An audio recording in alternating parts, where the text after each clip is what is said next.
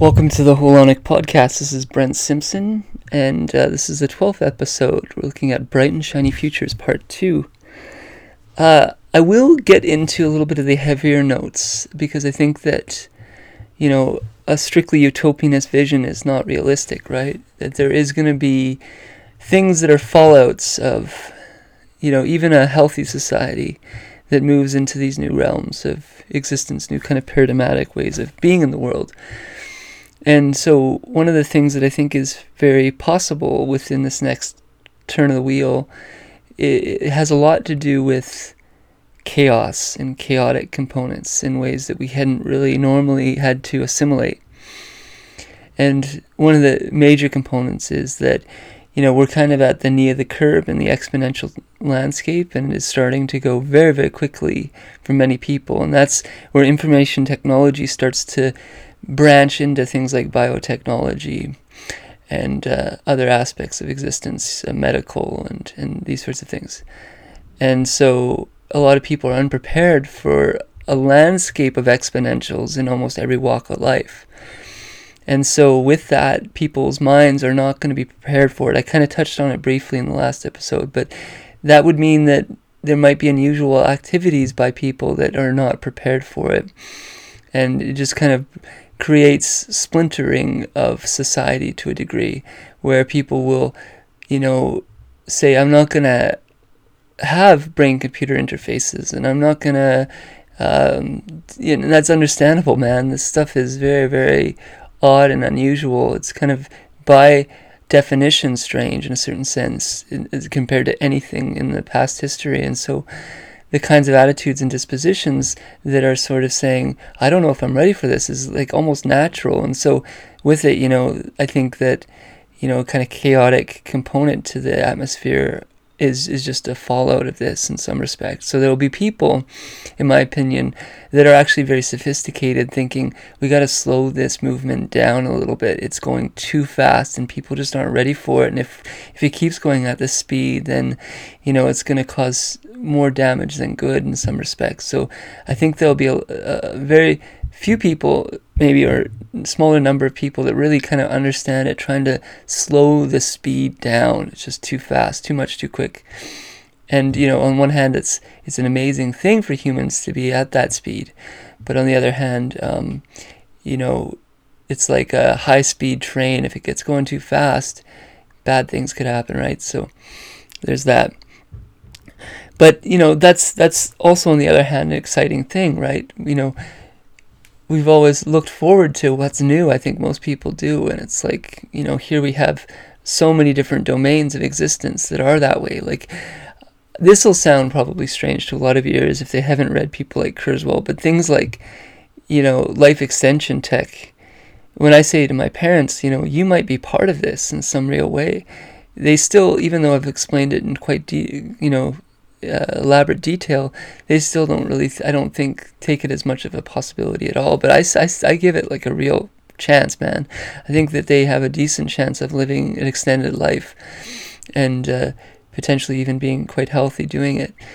Um, I, I know that age is, it, it matters in the fact that we've lived a certain amount of time and it has uh, these effects on all the genes and stuff. So fixing it all might not be quite in time, but nevertheless, they could live a fairly decent life into the 120s or something like this, or more. Because at, at a certain point, there there might be capacities for which we can reverse engineer genetics to some degree and you know upgrade them such that they can be healthy. And I, I don't. I'm, this is really outside my domain of expertise, honestly. But and I know that people say that uh, it's ridiculous from a technical point of view to think that this is possible. People that are studying biology.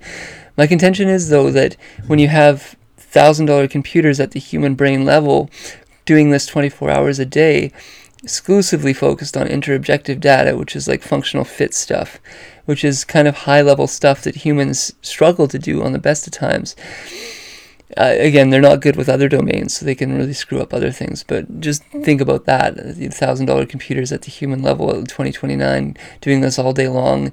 You know, tens of thousands of hundreds or th- millions of them. it's it's very and and with it uh, a, a decade of advancements in biotech, nanotech, and and so on.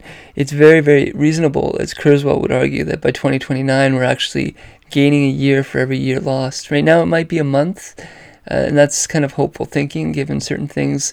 There's some data that seems to suggest that um, there is uh, degrading health for for people, uh, millennials, and this sort of thing. And I actually think that's very very reasonable. And there's things about uh, the degradation of the workforce, in my opinion, like the monetary system, geopolitical system, and stuff that is having ripple effects on the ability for people to eat well because they can't afford it in many respects. Lots of people, half half the population, stuff. So, to me, there's a lot of worries about maintaining health into this, and that you know, with for example, VR things, VR realities where people can just get lost in it at almost a matrix level within about 10 years.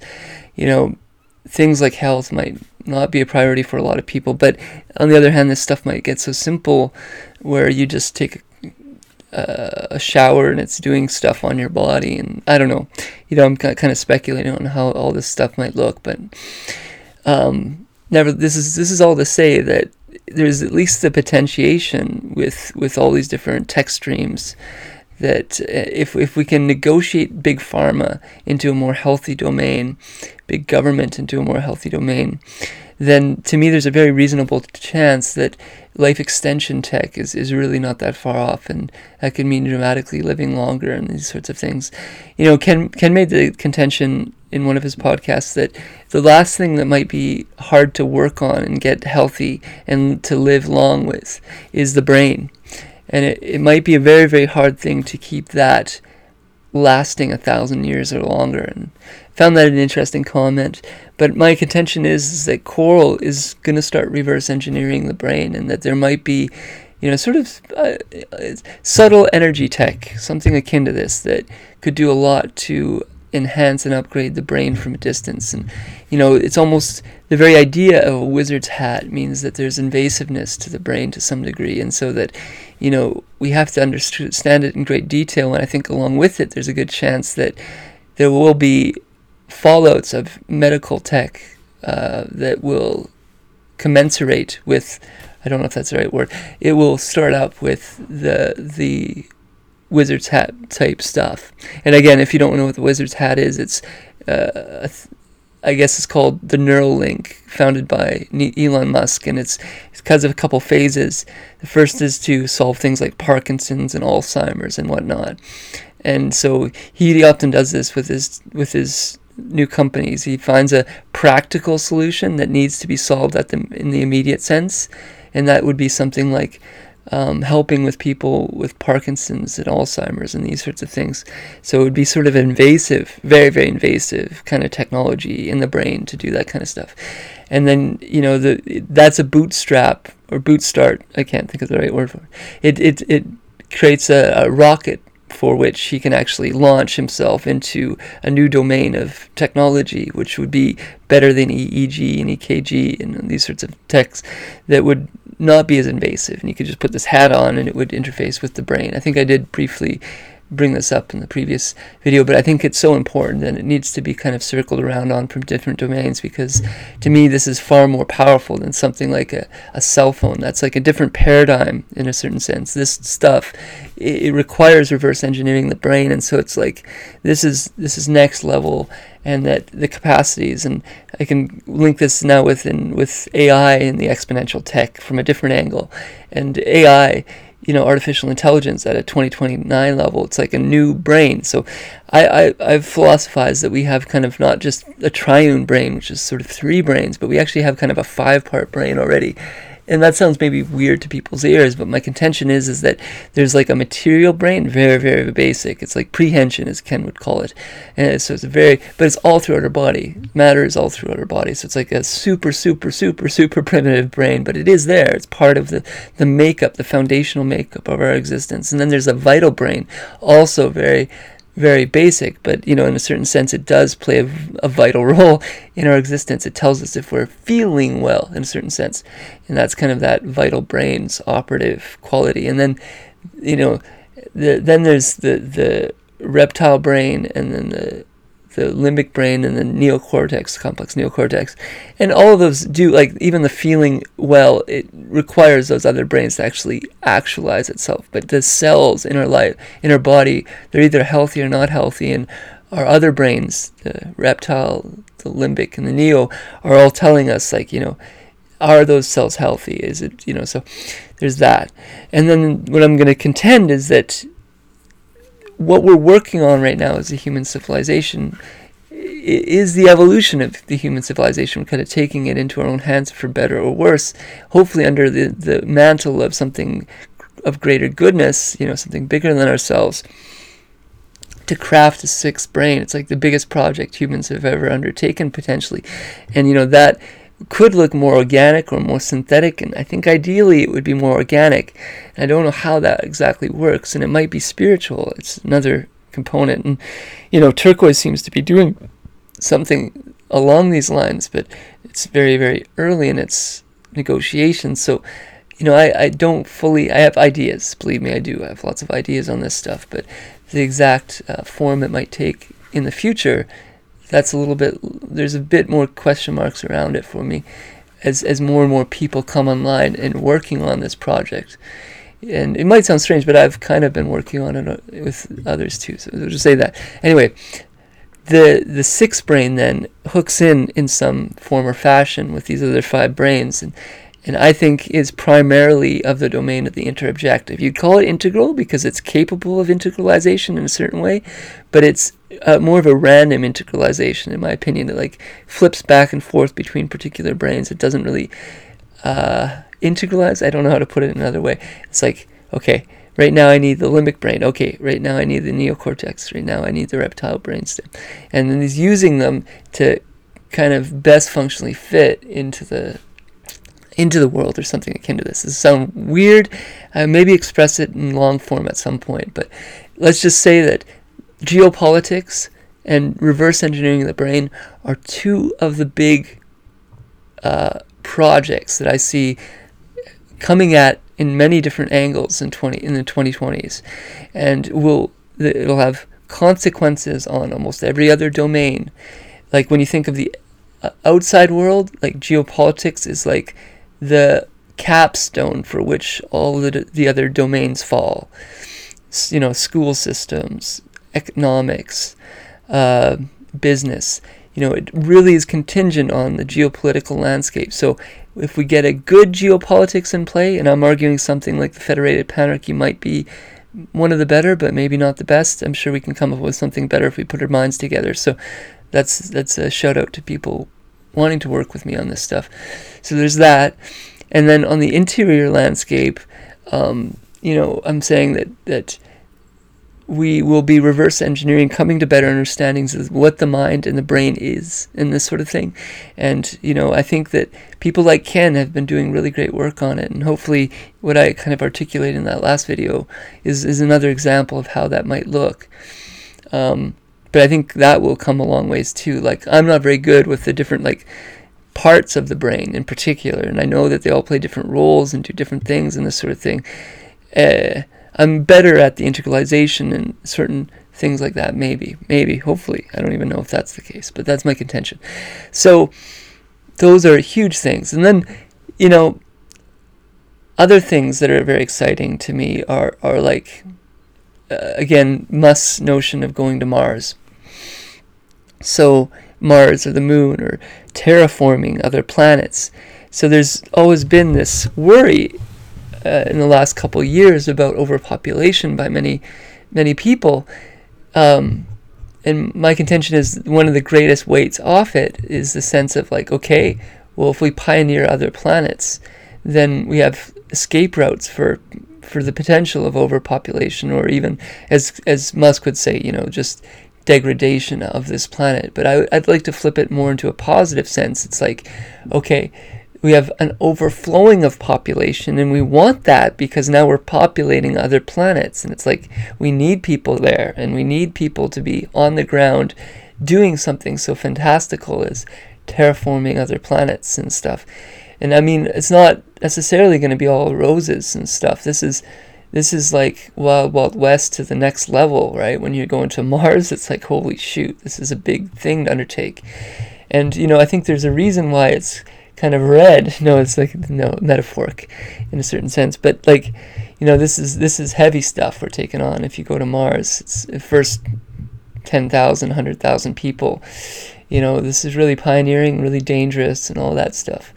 And um, but what a noble act you'd be doing for the, the world if, if we could actually make it work, actually terraform a new planet. You know, holy smokes, it's a great, great thing. And my contention is, is once we get get at it, it'll get exponentially easier to do it on other planets.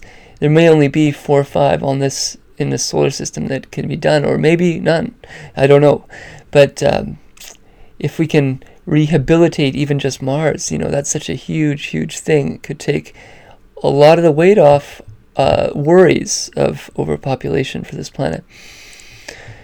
And then whether or not we can actually go interstellar in the sense of like have light speed travel to other solar systems that might be sustainable for human life, you know, that's an open question. It takes either transcending light speed or breaking through uh, portals to new dimensions or aliens giving us a hand or something along this line. And I'm not outside the domain of thinking aliens couldn't interface with us. Like there is a sense in which, you know, th- there's a possibility that they'd be waiting for a certain level of development before we're ready to interface with alien beings. You know, that sounds maybe weird, but maybe it requires like a turquoise level that is like species cognition. You know, the contention is is that at turquoise you have a cognition that is species centric or something like this. It's not just about humans, which was very orange in its focus, but at turquoise you're starting to be caring for all sentient beings. You know, you recognize the fact that it, it matters if the crickets are there. It matters if the mosquitoes are there, for the dragonflies, for the birds, for the humans. It's like there's an upward foundational pyramid that's supportive and you want the health in all dimensions and domains and actually maybe enhancing all dimensions and domains and that's like you know a species level cognition and maybe aliens are waiting for that because they're a different kind of species and we're, we're not going to be tolerant for the until we're at that domain in a certain respect. So you know that's just an interesting thought experiment that you may never have heard before. Um, I don't know. I'm I'm kind of agnostic about whether or not there are aliens here, but I've had some weird experiences. Well, I know. I won't even get into it. That's maybe not the right time or place to talk about. But, anyways, uh, so what other domains can we talk about that might be exciting? Like AR, I think is really kind of cool too, and this would be very much drastically uh, enhanced with with brain computer interfaces, but this is just a few years away, so it's kind of maybe worth talking about. Like in two years, uh, AR will be like in glass form. It's uh, I've been following it quite a bit recently, and you just put on these glasses, and they might connect your cell phone or something like this, and it's it's very close now at that point to think that it's like you have upgraded memory in a certain respect. Like, oh, I can't remember this guy's name. Oh, he's on my Facebook account. That's Fred and you might want to have way more people on your Facebook account because when you bump into them, it will give you data feed information about them and it can help you with their communication and and all those sorts of things so that you're not forgetting a lot of personal data, birthdays and stuff. I'm still terrible with that sadly. I miss a lot of my friends' families' birthdays just because I don't put it on my phone and, and whatnot. But I think maybe I'd be more on that and with notifications like uh, even notifications i put them on my phone and i miss many of them. But if they're in your data feed and you never take your glasses off all day then there's a great chance that you're not going to miss appointments and, and what have you because it's always there just telling you okay you have this appointment in two hours you know these sorts of things. I know the cell phones do that and most people are so on the phones most of the time that they miss very little of it but this would almost necessarily be uh, for many people like constant kind of data feeds and the nice thing about it is you're not locked into this world where you're uh, excluding the exterior world with AR it's just data overlays of information into the real world and what I think is another side of this that would be really really cool is that you would have artistic displays around you of the real world. So it's like superimposing art into the world and making it more beautiful. And that beauty, that beauty will just be inspiring to you. You're walking down New York, and you know it's it's all colored in these fantastical colors, with uh, fantastical beings hanging out with you and interacting with you, and other beings too. And you can interface with the interfacing of those other beings and other individuals interfacing with the, uh, when I say beings I'm talking about artificial beings uh, created you know virtually but you know just a lot more fun and exciting and interactive I guess is what I'm trying to say is that your data feeds are not excluding the exterior world they're interfacing with it and you're interfacing with other individuals humans while interfacing with it and it's kind of just more fun so that's coming very soon. I think we'll see advanced versions of it probably within two years. They're already getting to be pretty cool, but they're too expensive, I think, at this point. And there's this exponential downward cost ratio with with this tech too, which you know when you looked at a computer in the 1980s, it was too expensive for almost anybody to afford, but it took almost 15 years before most families could actually get into the computer world. With the advancement of technology, new paradigms of tech, so that would be cell phones, and then VR, and then AR. What we're seeing is a radical decline of cost, or at least entry level costs, uh, to get into it. Like, I have a Samsung phone and I bought a VR system for about $120 a very reasonable price to get at, into a low level VR situation.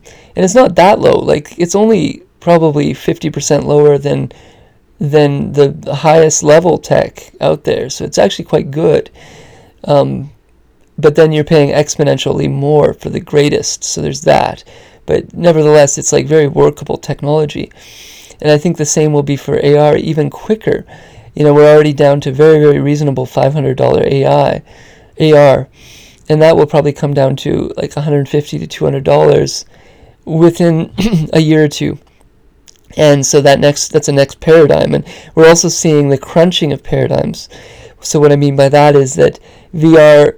So if the cell phone was about 13 years after the computer, something akin to this, you know. So what I mean by that is a smartphone. Then the VR was only about uh, five years, no, maybe a bit more, maybe seven years after the smartphone kind of got mainstream. And then the AR is only going to be about four years after VR went mainstream. So we could probably predict a new paradigm.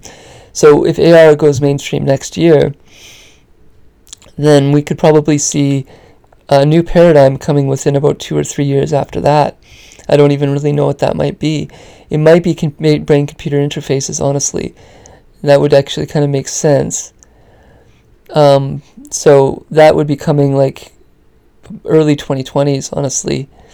And then that, uh, you know, so that's getting into matrix level stuff very quickly. And it probably will take a little bit longer to get full level matrix stuff. But there's, you know, pretty intense versions of new kinds of brainscapes and stuff. Okay, I'm kind of getting, uh, uh, my voice is going again here, so I'm going to probably end this uh, conversation here very shortly. I hope you enjoyed it. I hope you got something out of it. Peace.